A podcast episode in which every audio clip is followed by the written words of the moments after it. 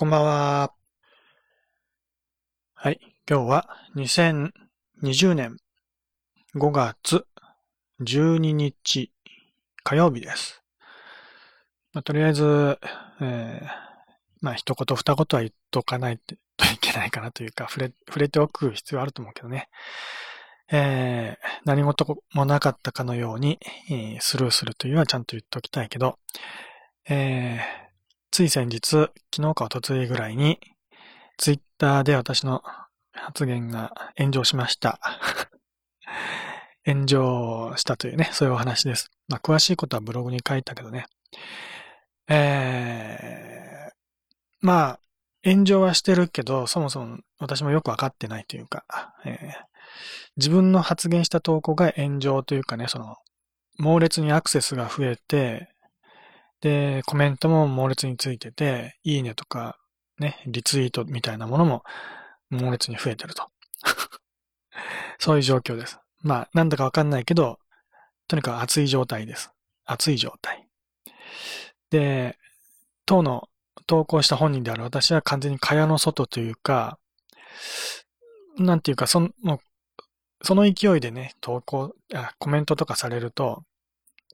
私読んでる暇がないっていうか読めないね、全くね。ツイッターの、なんだ、その、えー通知みたいなところには、常にね、こう、たくさんの通知が来て数字がどんどんどんどん増えていくんだけど、あの、コメントはいちいち読んでられないわけ。だしょうがないからもう無視してるんだけど、一切読まずに完全に無視。コメントが来てももうね、読めないので無視して、で、まあ普通にいつも通りに投稿してるんだけど、いつも通り投稿してる部分に関しては、一切その炎上の火の粉が飛んでこないというかね。うんなんか私の投稿がやたらとこう、そうやってね、えーアクセスが集中して注目を浴びてると、当然他の投稿とかにも影響が及ぶのかなとか思うんだけど、意外とそんなことがなくて、実に穏便に 何事もなく平然とす、えー時は過ぎております。全然飛び火はしておりません。で、まあ、要は私はとコメントとか見てないから何が起こってるかもさっぱりわからないけど、あの、まあ、私の、その、なんていうかな、えー日常生活に特に影響があるわけでもなく、何も困ったことがないというか、いいこともないし悪いこともないんだよね。アクセスが増えたら、当然注目を浴びて他の投稿とかを見てもらえるかなと思ったけど、案外そういうこともなく、えー全く私の生活には何の影響もない炎上の状態です。で、何が炎上したかっていうと、えー根っこの方を掘り下げていくと、まあ、ことの発端は、ことの発端って全然私の発端とは関係ないけど、話の発端の発端、大元は、えー、と、ナインティナインの岡村さんね。ナインティナインの岡村さんがラジオで、えー何か失言をしたと。実はその内容について私は詳しくは知らない。ラジオも聞いてないし、まあニュースでね、なんとなくのその、えー内容は見かけたりしたけどね、詳しいことは知らないので、えー厳密にね、どういう方向性の話だったかってことは、えー正直もう突っ込みど、突っ込むこともできないんだけど、完全に他人事というかね、まあ他人事と思ってもいけないような内容だと思うけどね、一応、うん、まあそういう世の中の風潮の一つとして見ておかなきゃいけないことだと思うけど、まあ、そんな詳しくは知らないと。うん、内容的には何だろう。えー、岡村さんが、その風俗店に通うのが大好きな、なんだけど、今ね、この例の騒ぎのせいで、えー、行けないと、そういうお店にね。そうすると、当然そ、そういうお店で働いてる人たちも、えー、なんだろう、お金に困るというか、働くことができないわけだよね。それで、どういうことなの？えー、で、この騒動が終わった後で、終わった後なのかどうなのかわかんないけど、えー、まあ、どういう理屈かわかんないけど、その、まあおそらくね、この騒動が終わって、働き、は働くことができるようになったら、可愛い女の子たちが来るに決まってるだろうみたいなことを言って、そういうの楽しみにしてますよみたいなことを言ったらしいと。まあ、ほぼほぼ間違いないと思うけどね。大体私の把握してる情報は えー、まあそういう発言の仕方が、要は、そういう風俗店で働いてる人たちに対する、まあなんとなくのそのちょっとあまりよろしくない言い方だったと侮辱するのかどうなのかよくわかんないけどね。えー、まあ、岡村さんがどういう発言の仕方をしたかはわからないけど、私自身のその考えというかね、まあ、オピニオンみたいなものを一応言っとくと、えー、確かに、あの、ほ、ほ、まあ、真面目に考えるとね、その、性風俗店で働くっていう、働くっていうかそういうお仕事ね、そういう職業、そういうものがあること自体が、ちょっと、本当はまずいんだよね。あの、要は、男性が女性をお金で買って、で、人の体を自分の好きなようにするっていうことでしょまあそこまで言わないけど、なんていうかな、その自分の欲望を満たすために他人の肉体を利用するっていう、まあそういうお仕事だよね。うん。お仕事。まあそれが風俗店。まあ風俗、風俗っていう一言で、まあ、性風俗ってちゃんと言わなきゃいけないけどね。まあそもそも風俗って何かって言ったら占いも風俗だからね。ね私も風俗的なお仕事をしてる一人ではあるけれど、まあ、そういう性を売り物にしている風俗店のことなんだけど、うん、まあそういうふうに、要は人権みたいなものをお金で買うっていう行為自体がすごくよろしくないよね。うん、人間的な行為として、人間的っていうのかどうなのか、文化的っていうのか、社会的な価値観から言うと、やっぱり、うん、あの、極端なことを言うと、人をお金で買ってることになるから、あの、人を奴隷のように扱ってるようなものだよね。うん。まあ、そこまで言っていいのかよくわかんないけど。うん、しかも、えー、まあ、人に何かをしてもらうっていう意味で、例えばマッサージはなんかね、普通にね、性的なものではなく普通のマッサージでもお金を払って、まあ肉体労働っていう形で自分の体にね、こうケアしてもらうっていうふうに考えれば、それもまあ一種の、まあ労働、労働っていうかまあ奴隷に近いようなやり方だよね。だからそれが悪いとは言えないから、まあ、必ずしもお金を払って人に何かをしてもらうってことは悪いことじゃないけど、でもそれが、まあ、性ってもの、ね、性的なものってなると、やっぱり、えー、女性蔑視だとかね、えー、性差別だとか、ね、女性に対してはそういうことをするみたいなね。うん。あの、そういう、そういうお店に行って、えー、男の人がそういうお店に行って、男の人にそういうサービスをお願いするなんてことは普通ありえないよね。まあ、ありえないわけじゃなくて、まあ、世の中にはいろんな人がいるから、まあ、同性愛のそういう風俗もあるかもしれないけど、まあ、大抵は女性が男性に奉仕するようなお店に行くわけだよね。うん、だからそういうのは本当は社会的な通念っていうか考え方から言うと、やっぱり良くないものだよね。うん、歴史的にもそういうのは、まあ、非難され続けてきたわけだし、まあ、大きな話だったら、えー、慰安婦従軍慰安婦みたいなものもそういうものに通じてくるわけでしょね、女性を男の都合で勝手に利用したみたいなね、そういうふうに思われてるわけだよね。うん。だそういうのは、まあ基本的には本当に良くないことなんだよね。ただ、まあそれも一応お仕事としてね、成立しているというか、女性の収入源としてね、えー、確立していて、えー、それを、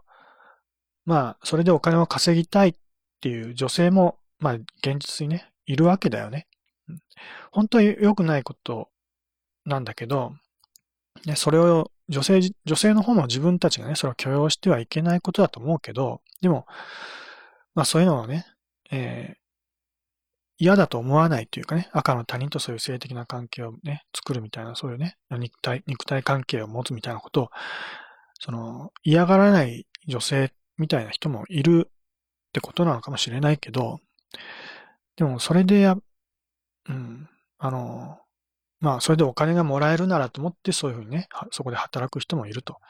で、男はそれでね、えー、いいだろう、いいと思う人も大勢いるだろうし、女性もそれでお金がもらえるならと思ってそういうお仕事をする。結局、ま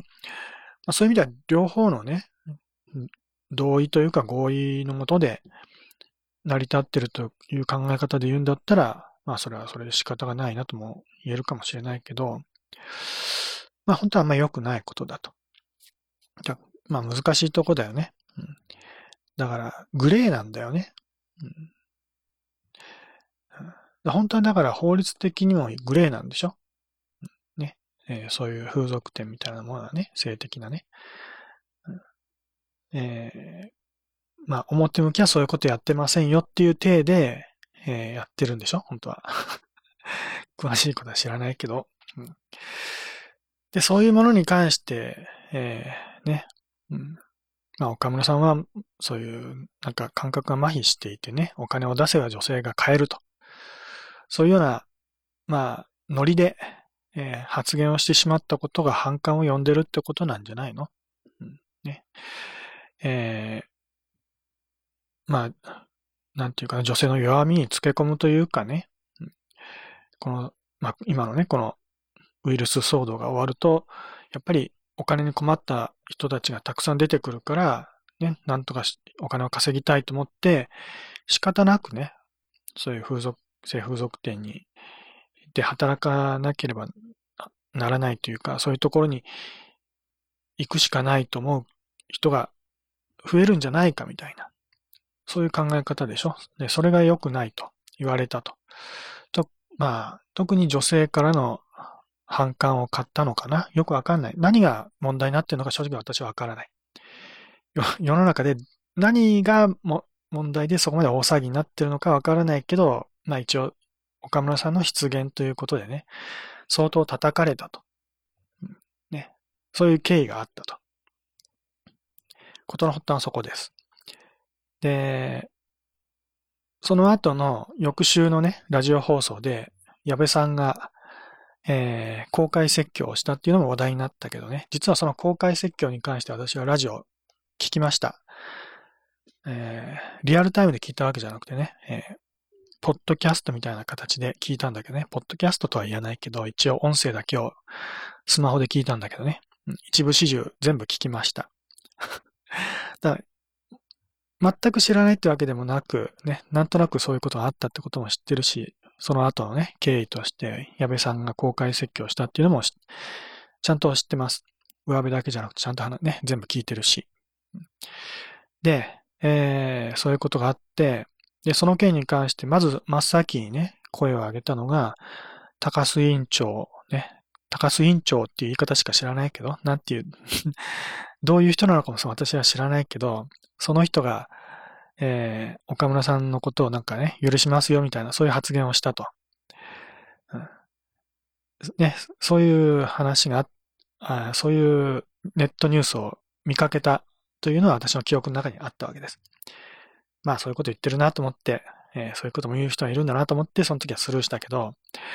で、つい最近になって、えー、今度はね、えー、ダウンタウンの松本さんが、えー、岡村さんのことをね、許したって、みたいなね、そういうことを言ったと。許してあげて、ね。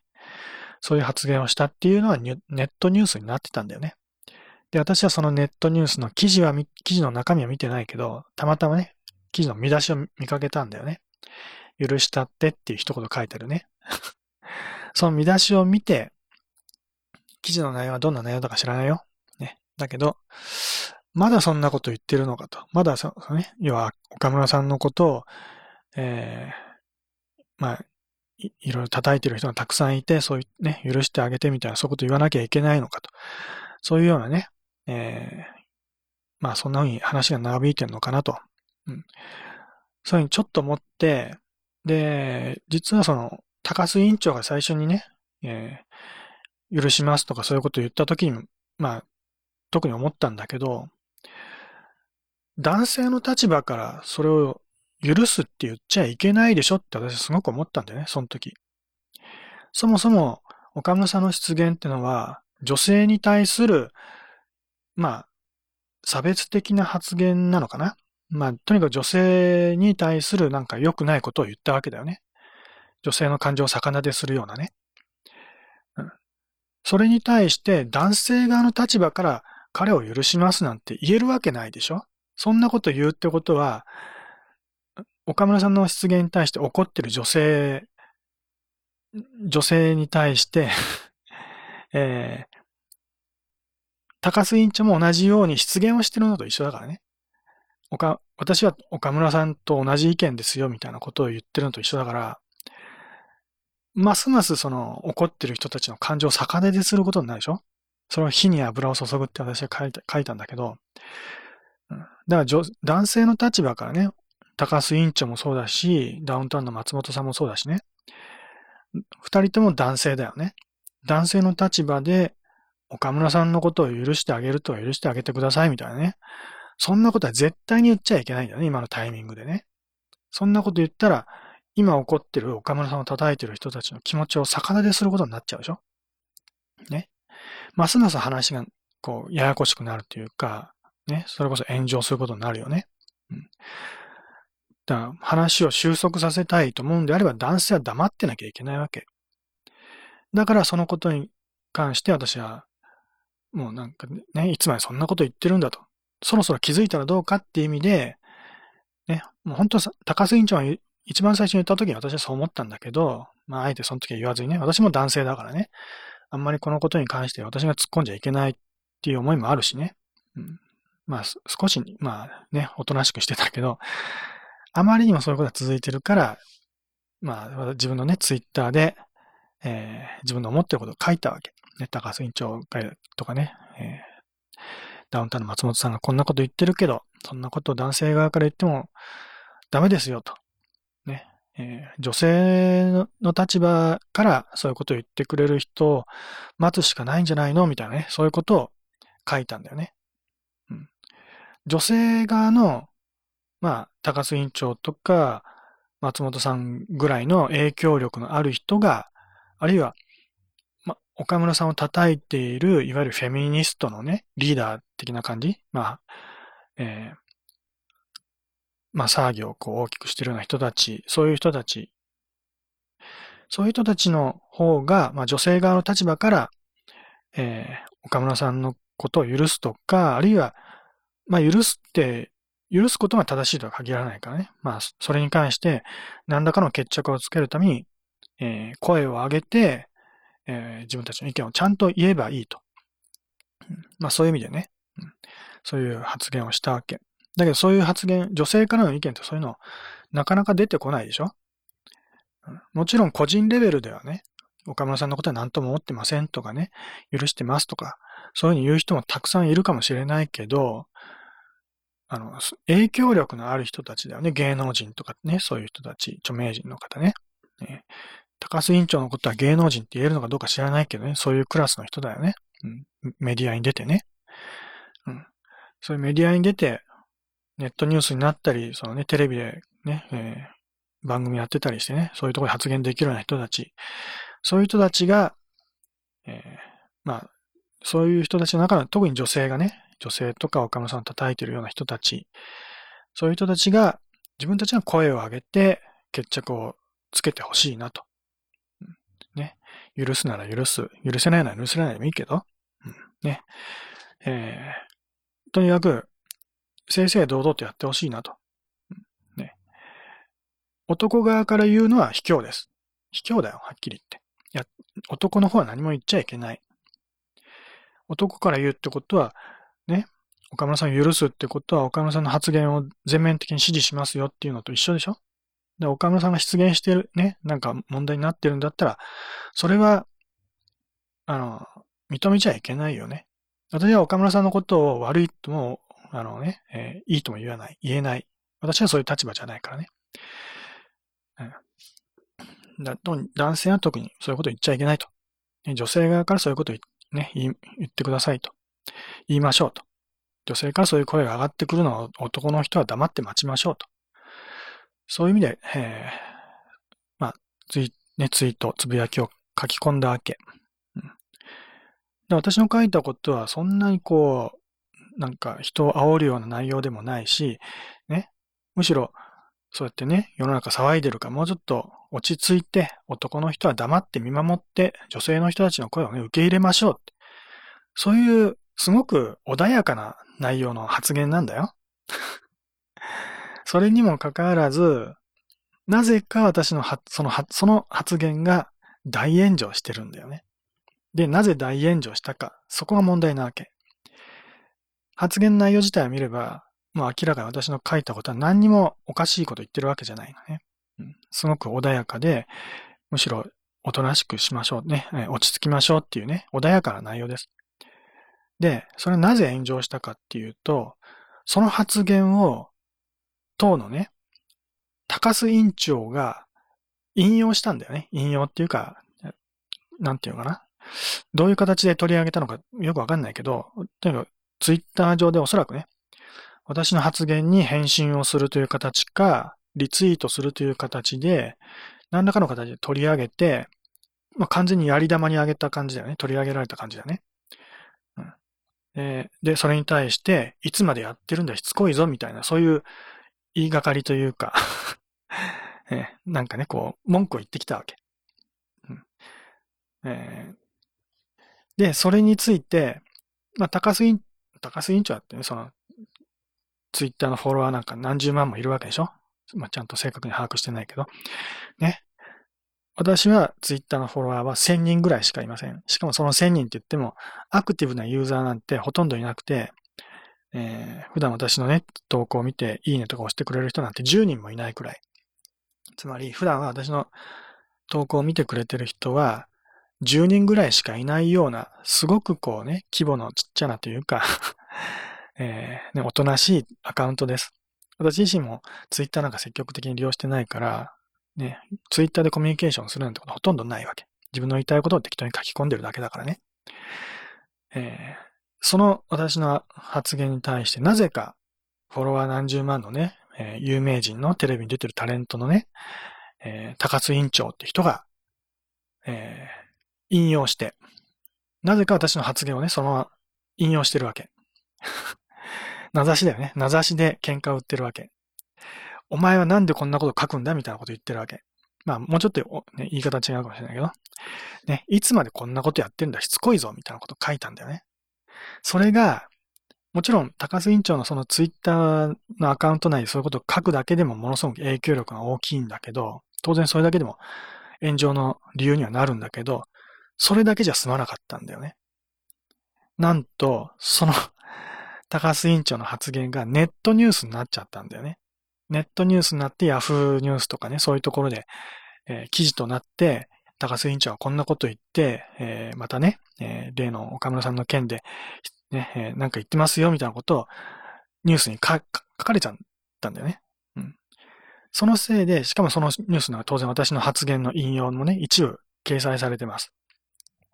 まあ、それはちょっと卑怯だって思うのは、私の発言内容全部引用してるわけじゃなくて、都合のいい部分だけをほんのちょっと切り取って、こんなこと言ってるやつのことに関して、高須委員長はこんなこと言ってますみたいなね。しつこいぞって言ってますみたいな。そういうことを書いた、えー、おかしな記事が出来上がっちゃったんだよね。さすがにそこまで行くと、もう高須委員長一人の影響よりもさらに何倍にも膨れ上がって、ネットニュースなんてね、いくらでもものすごい数の人が見てるわけだからね。もうそこへもう投稿が殺到して、で、結局それを見た人が、えー、私のところに突撃してきたわけ。もう、ね、えー、なんていうか、炎上させてやろうぐらいなね、そういう、もう、勢いで、えー、もう大量に押し寄せてきたわけ。普段の私の投稿は、えー、まあさっきね、10人ぐらいしか見てないって言ったけど、まあしばらく置いといても、せいぜい100人いくかいかないぐらいの閲覧数しかない、そういうところです。ツイッターなんてね、ほっとけば自然に閲覧数は増えていくからね。えー、あの、まあフォロワーがたくさんいるような人だったら、毎日ね、えー、100人、1000人ね、いくらでもたくさんの人が見てくれるかもしれないけど、私はそんな活発にやってないから、まあ、ほっといても100人いくかいかないかぐらいなレベルの投稿なんだけどね、いつもね。えー、その、私の発、ね、問題の発言、問題ってわけじゃないけどね、炎上した発言は、えー、一気に、えー、3万ぐらいいって、で、今の時点ですでに8万2千、8万3千ぐらいまでいってます。8万3千回の閲覧数です。ツイッターのね、インプレッションっていう風に言うのかな？インプレッション？だったかな？えー、要は閲覧数みたいなものを見ると、8万3000回、8万3000件になってます。ね、いつも100しかないのが8万3000に膨れ上がったと。ね。なので、まあ、ほあ人によってはね、当然有名な芸能人とかにとったら自分の発言がね、えー、投稿が、投稿の閲覧数が8万とか10万とか言っても不思議じゃないっていう人もいるかもしれないけど、私みたいな一般人、ね、普段、えー ごく平凡にね、えー、穏やかに過ごしている、ね、炎上なんてこととは無縁の生活をしているこの私にとっては、8万3000っていうアクセス数はもう大炎上です。で、閲覧数だけじゃなく当然ね、コメントも一気に増えて今いくらかわかんないけど、えー、300、200か300くらいいってんでしょ？ね、いいねとかリツイートもめちゃめちゃ増えてるしね。えー、で、まあ書いてる内容を見たら当然、当然というのが何だか知らないけど、私としてはむしろ、ね、書いてる内容は割と正論だから、正論っていうか穏やかにしましょうっていうね、炎上しちゃいけませんよって言ってる内容なんだからそういう私の意見に同意してくれる人はたくさんいるだろうなと思ったんだけど、逆に、もう反論ばっかり。怒ってる人ばっかり、みんな感情的になって、ふざけんなと、そんなことばっかり書いてるね。しつこいぞ、しつこいぞっていう意見が多いけど、何がしつこいかっていうと、要は、まあ、岡村さんの出現があってかもだいぶ時が経ってるのに、未だにそんなこと言ってんのかしつこいぞっていう意味ではしつこいぞっていう意見なんだけど、私は岡村さんのことで自分が発言したのは、その発言一回だけです。今まで一度もは、それ以前は一度も発言してないのに、しつこいぞって言われてんだよね。おかしな話だよね。みんな冷静さを失ってるからね。完全に頭、頭に血が昇っちゃっておかしくなってるから、私が一回しか発言してないっていう事実が目の前にあるのに、それを見てでも、なぜかしつこいぞと。お前いつまでやってんだみたいなことを言ってるんだよね。おかしいでしょ？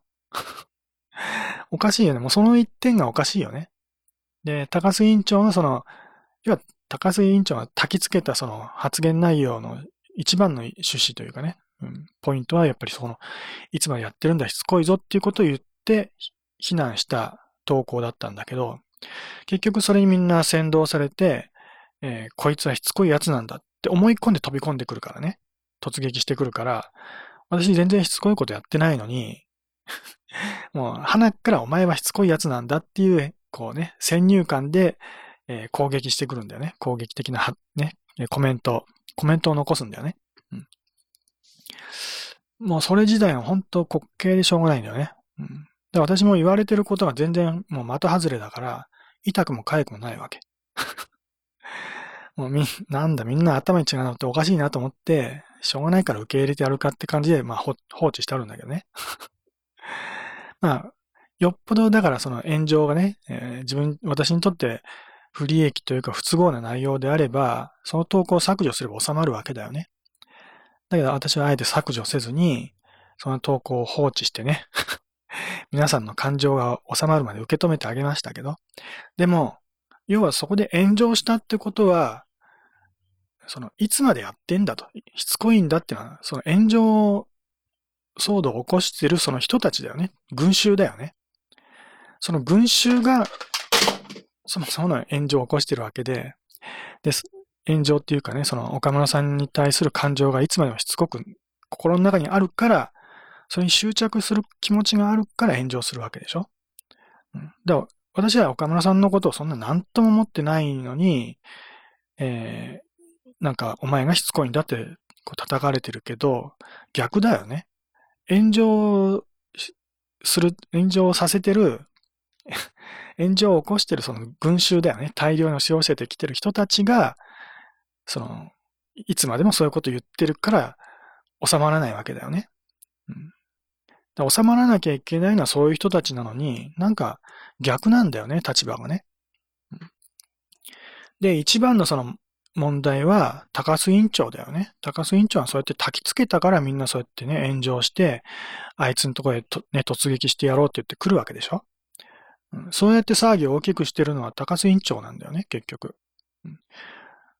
ツイッターでの発言だけでも相当そういうことにはなり得るし、その上、まあ、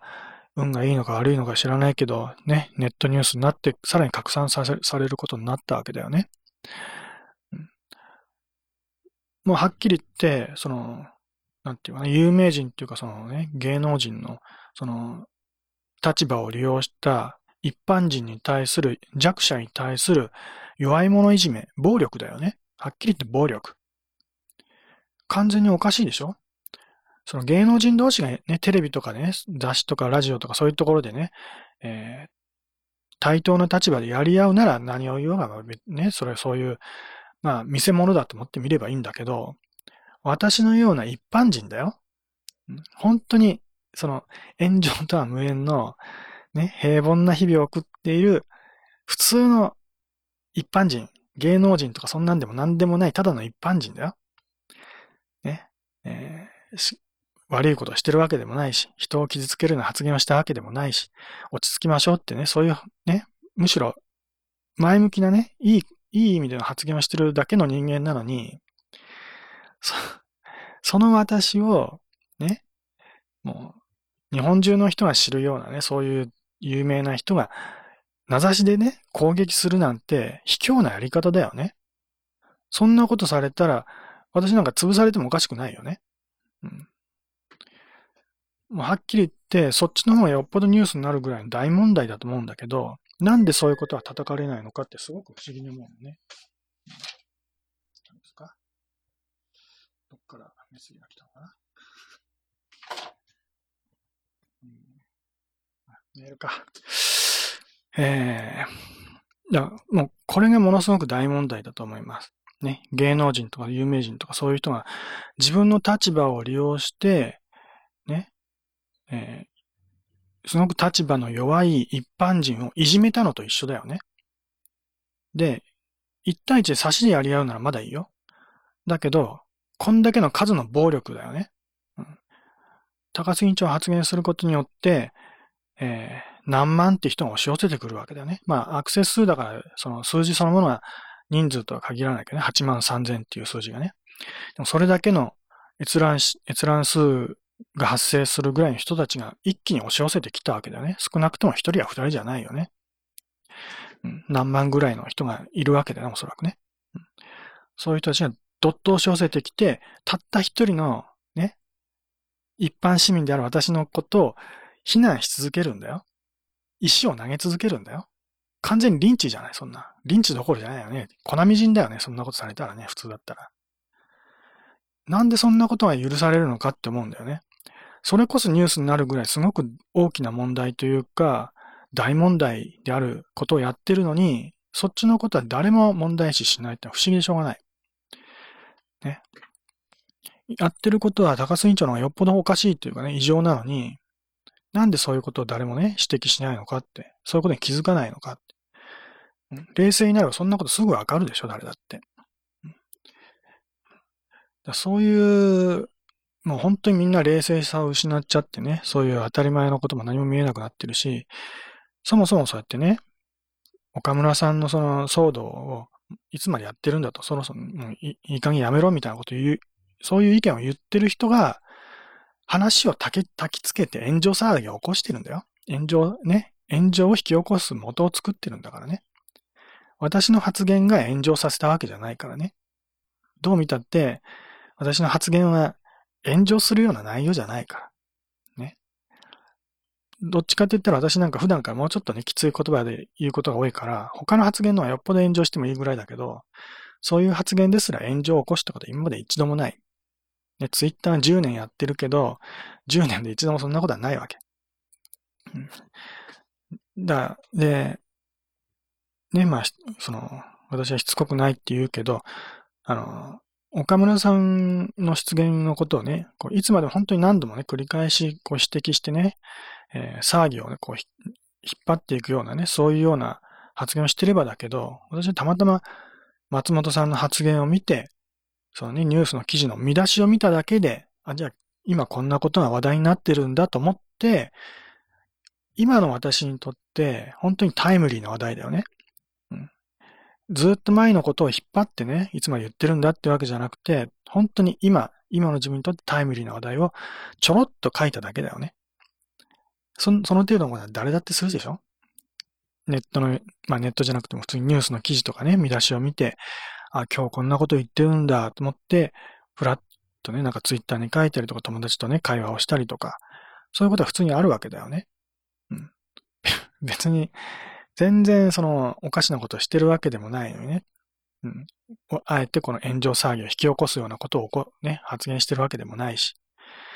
そこに、高須委員長という人は私の話をね、もう名指しで引用して、そういうことをしてしまったから、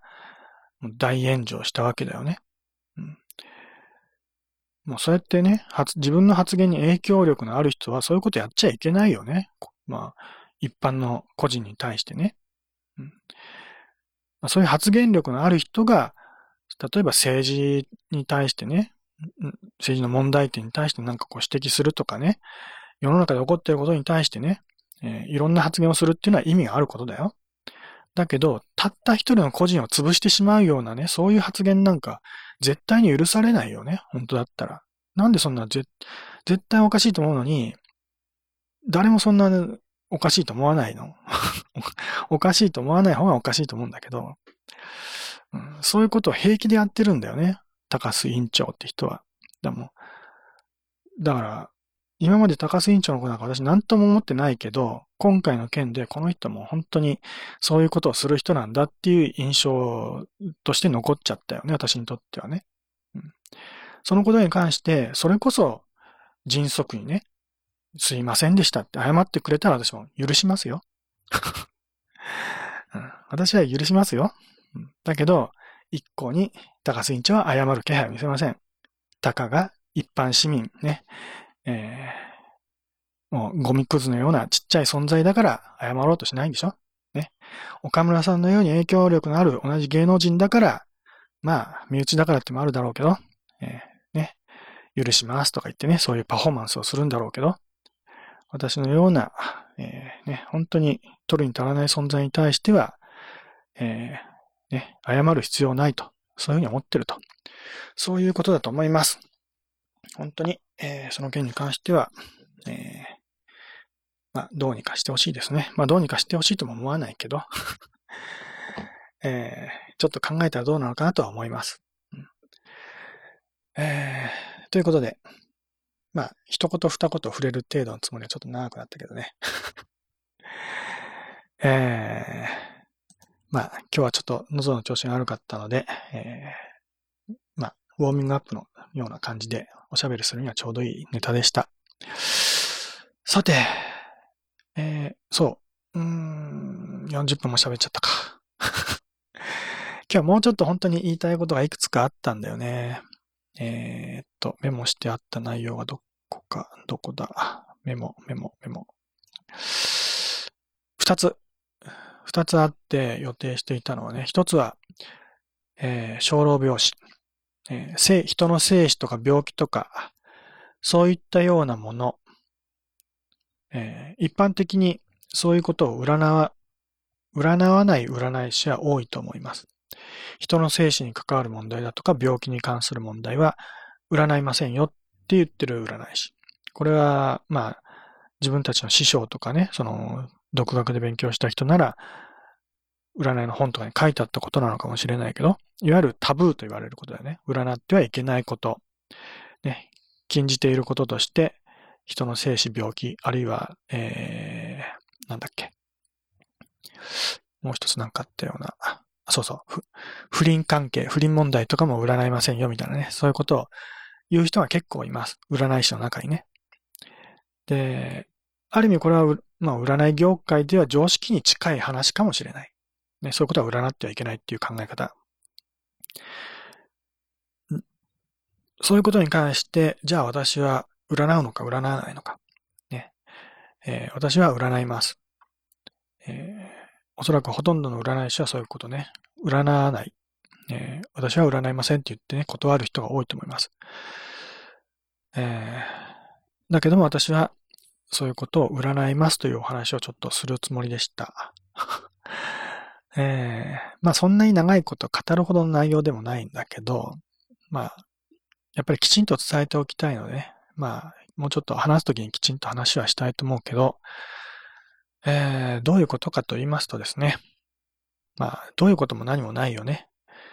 えー、そういう人の精神に関わる問題、病気、不倫、そういったことを占うってことは、いわゆる、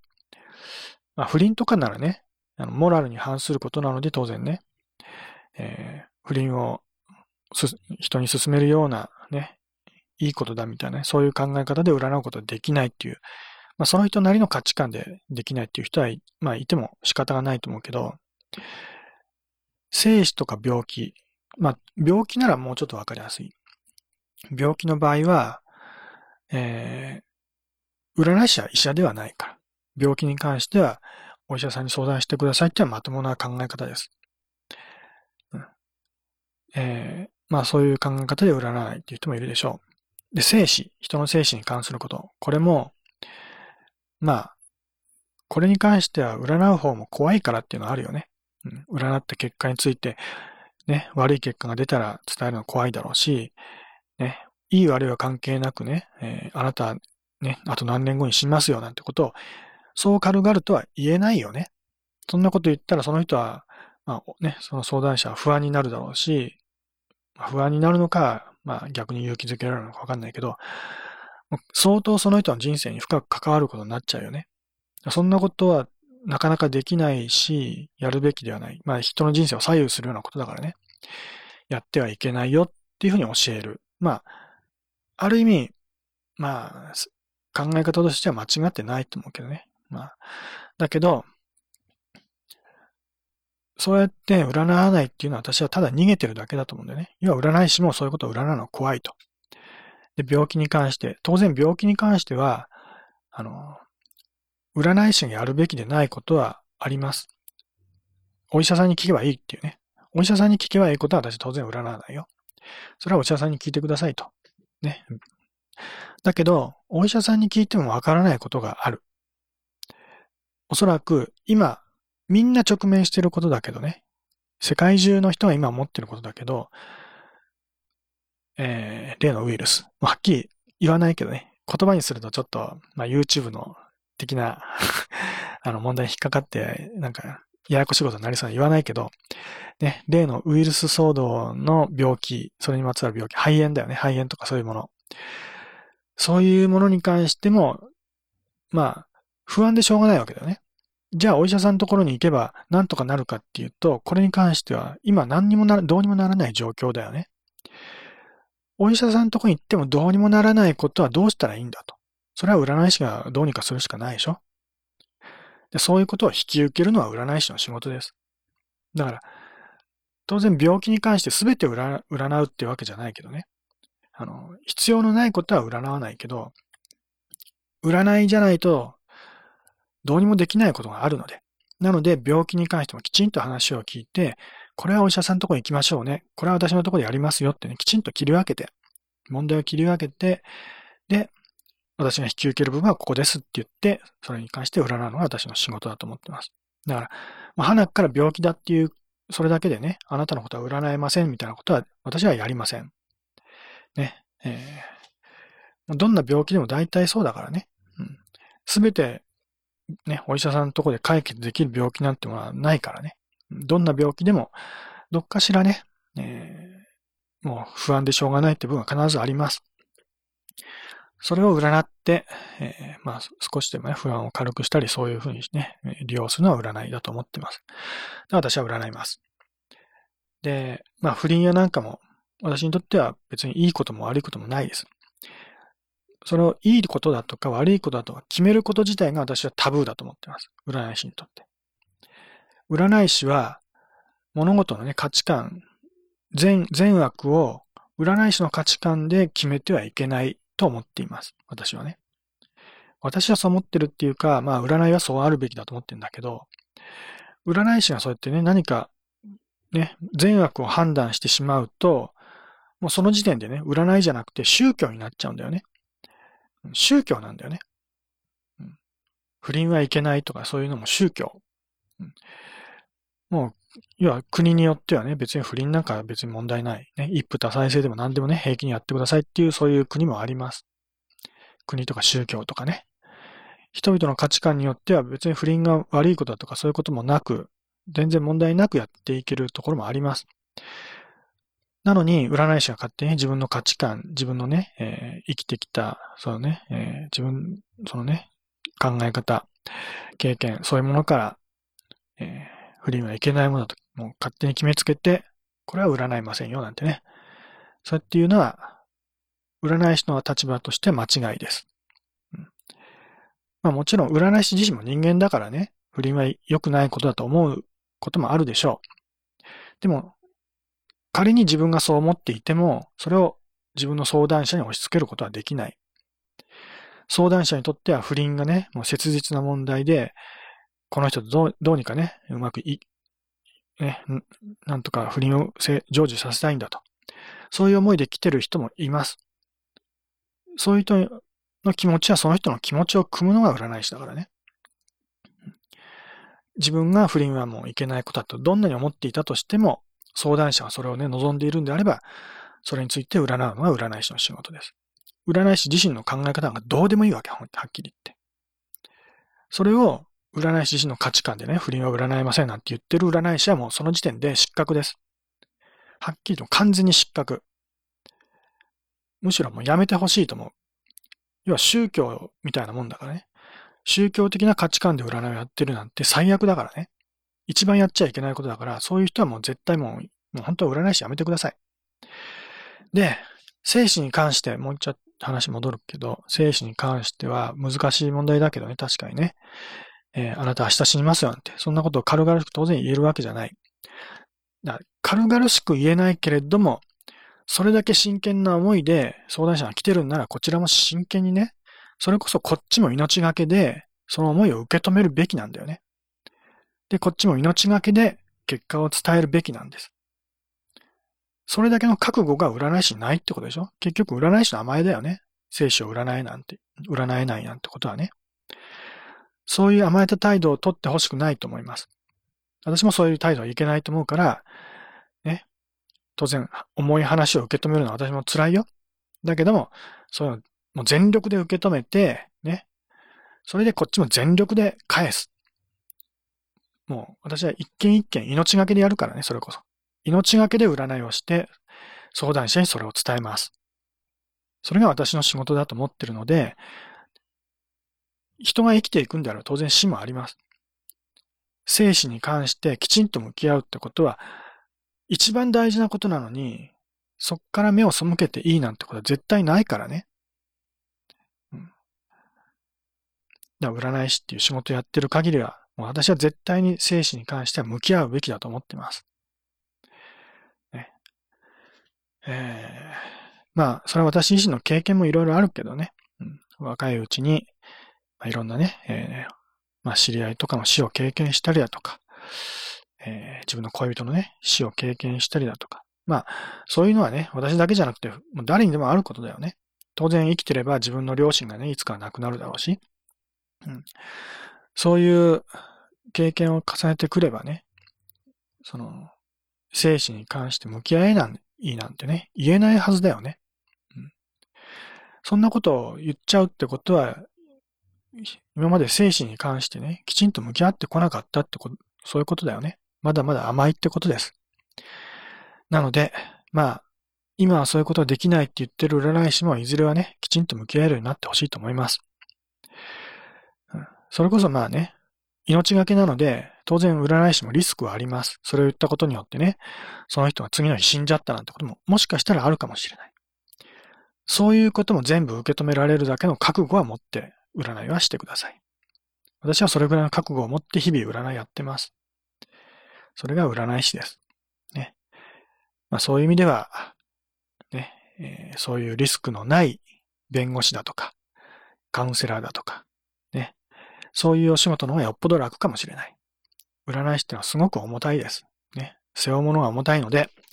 大変なことは大変ですよ。ね。えー、だから生半可な気持ちでは、本当はできないんです。まあ、そこまでね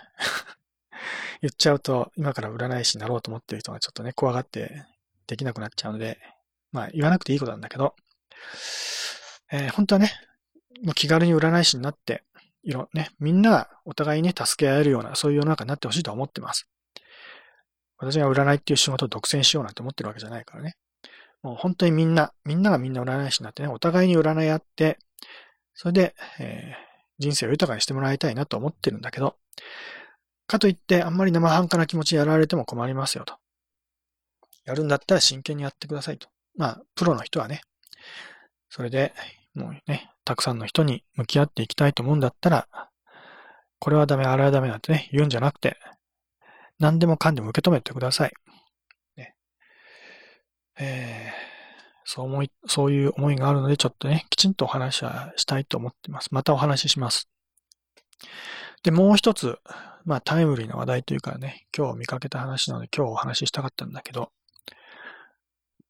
えー、これはなんかニュース、ニュースサイトの記事かな。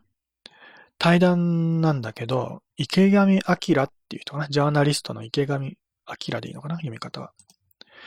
池上彰さんね、もうおじいさんですね。1950年生まれ。長野県生まれか。同郷、同郷だね。ああ、長野県生まれって聞いてちょっと興味が出てきたな。1950年生まれってことは、今 70, 70歳ぐらいですね。のおじいさん、ね、ジャーナリスト有名な人ですね。未だに現役でテレビ出てるのかな？それともう一人、佐藤勝っていう1960年生まれ。だからこの人は、えー、60歳かな、うん、作家、元外務省主任分析官っていうか、ね、堅苦しい肩書きの人の、このお二人、じじい二人の対談の記事、見出しが、本物の占い師と偽物の占い師を見分けるたった一つの方法サブタイトルが、なぜ人は占いにすがるのかというタイトル。完全に占いに焦点を当てた記事なんだよね。まあ実際読んでみるとそこまで占いのことばっかり言ってるわけじゃなくて、ほとんど占いのことは語ってないんだけど、えー、まあ一応見出しはそういう見出しになっててね。まあ人を引きつけるためだとそういう見出しにしたのかもしれないけど、えー、実際私もね、それにつられて記事を読んだ一人ではあるけれど、実際読んでみたら、全然見当違いのことを言っててがっかりしました。うん。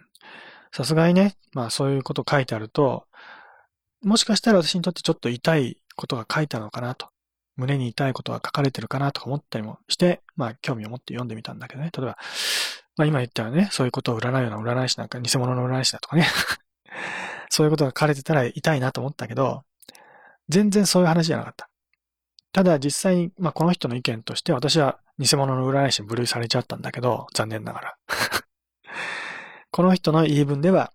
きちんと生年月日と生まれた場所とね、え生まれた時刻、そういうことを聞く占い師じゃないと本物じゃないですよ、みたいなことを言ってるんだけど、完全に見当違いだよね。占いのことよく知ってる人なら、そういう占い方をするのは西洋先生学ただ一つだけです。世の中にたくさんの占いがあって、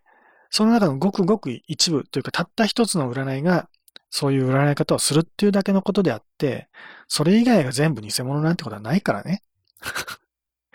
生年月日がなくても占えるし、むしろそういう占いの方がよっぽど多い。まあどっちが多いかわかんないけど、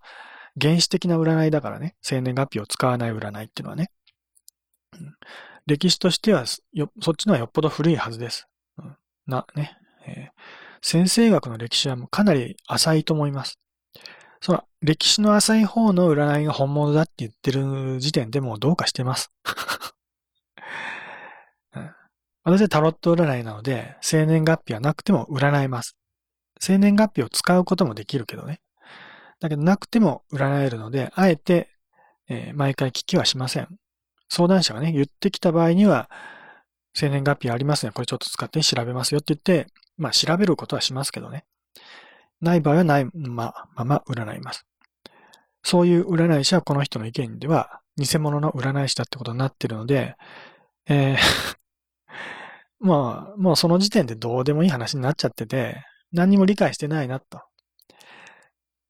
もうね、もう70、60のこのじじい二人の話なんだけど、まあそんだけ人生経験してきてその程度の知識ですかと。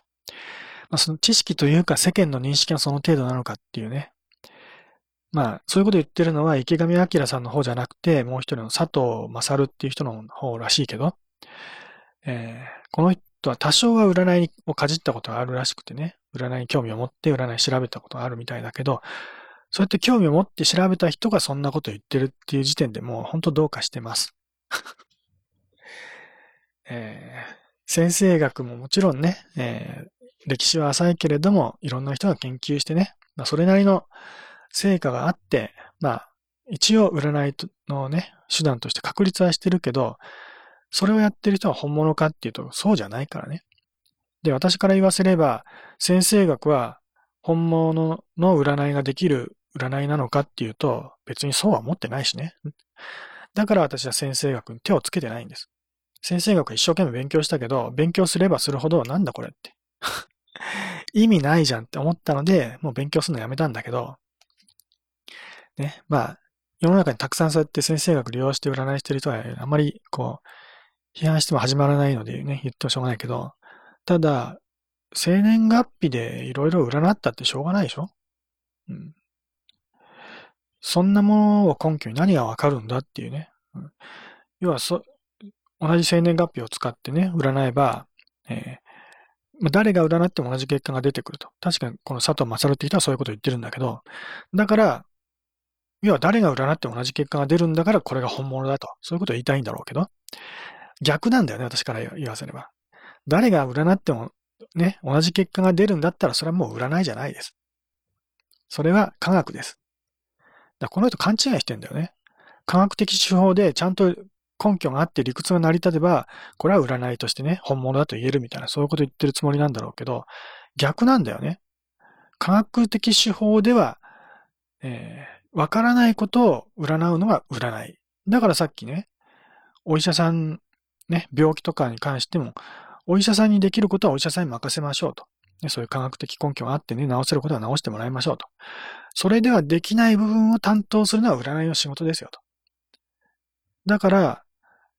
誰がやってもね、同じ結果が出るそういう科学的なものであれば、それもその時点でそれは占いじゃないんだよね。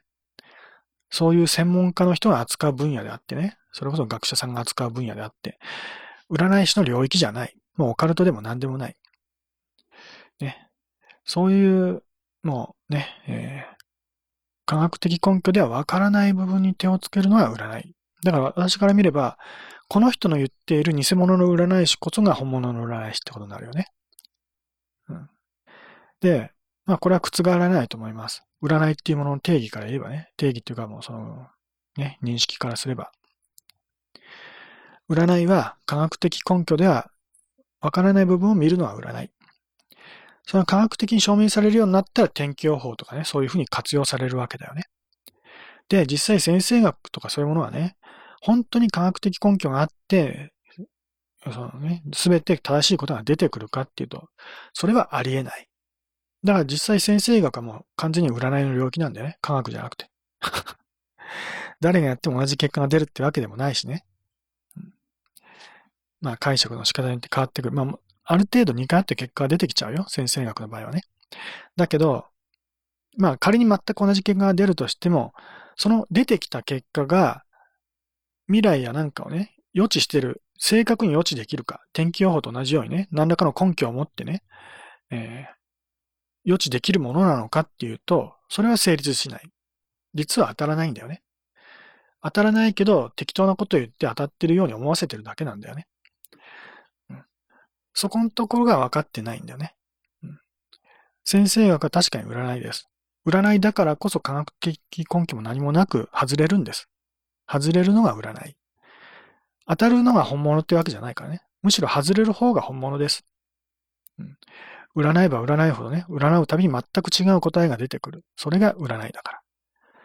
サイコロ振ってください。ね。サイコロ振って毎回同じ目が出せますかと。そんなことないでしょ？どんなに科学が発達しようが、サイコロを振れば振るほどね、毎回違う結果が出るっていうのも完全に証明されてるはずです。100回振って100回同じ目が出るなんてことは、そうそうないです。可能性はゼロとは言わないけど、ね。えー、それが当たり前のようにそういうことが繰り返されるのはないよね。それが占い。うんね、科学的根拠があるというかね、その誰がやっても同じ結果が出るっていうんだったら当然サイコロもね、毎回振って同じ結果が出なきゃいけないんだけど、そんなことはありえないからね。占いとはそういうものです。うん、まあ、ね、えー、ちょっと前も書いたけど、ね、下駄を放り投げて明日の天気は何かなと、そうやってぼんやりと思いを馳せるものが占いなんです。ね。それだけのことです。下駄を投げて表が出るって分かってたら下駄を投げる必要ないでしょ、何が出るか分かんないから占いなんだよね。そういうもんです。そういう占い、それが占いの良さだからね。ある意味逃げ道があるってこともあるし、救いがあるんだよね、そこにね。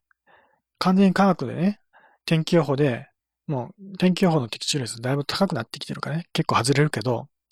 明日は雨ですって言われちゃってね、楽しみにしていた遠足がダメかななんてね、思ったりするけど、それでも、もしかしたら生えてくれるんじゃないかななんて思って、占ってみると。下駄を投げてみると。